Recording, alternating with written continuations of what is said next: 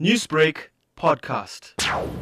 It is a huge concern for us that during this pandemic, a lot of parents are afraid to take their children through to the doctors and have them checked out. It is a concern for us that these major life threatening diseases like childhood cancer are going to be overlooked. My only son, my precious little boy, was diagnosed with a very rare form of brain cancer, an anaplastic astrocytoma in the cerebellum. He was only four years old and in perfect health before that.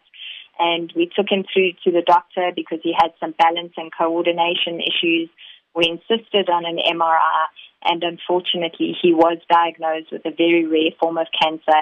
Um, he fought so bravely, and unfortunately, he did die uh, just before his seventh birthday. Very difficult to talk about, Tashlan, and very personal. This happened almost 10 years ago, and so I have 13 years' experience in the childhood cancer field. Bonita, what are the top five warning signs that parents or guardians can actually look out for during this time? I always say to everybody when I'm doing a talk is that a mother is born with a special gut instinct. And the first point of call will always be if you believe that there's something wrong with your child, investigate, investigate until you are satisfied with the results.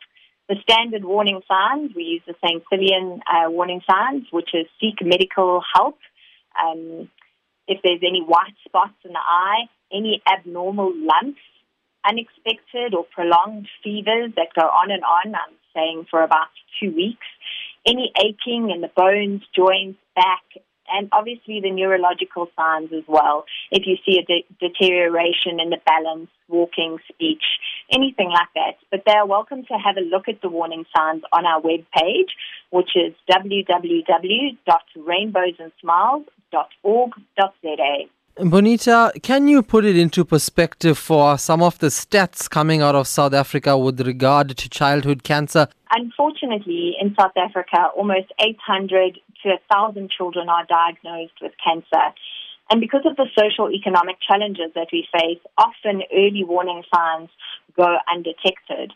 As a result, almost two thirds of our children do not even get treated which means that the statistics would say that almost 3,000 children are getting childhood cancer, of which 2,000 don't even make it to the treatment facilities.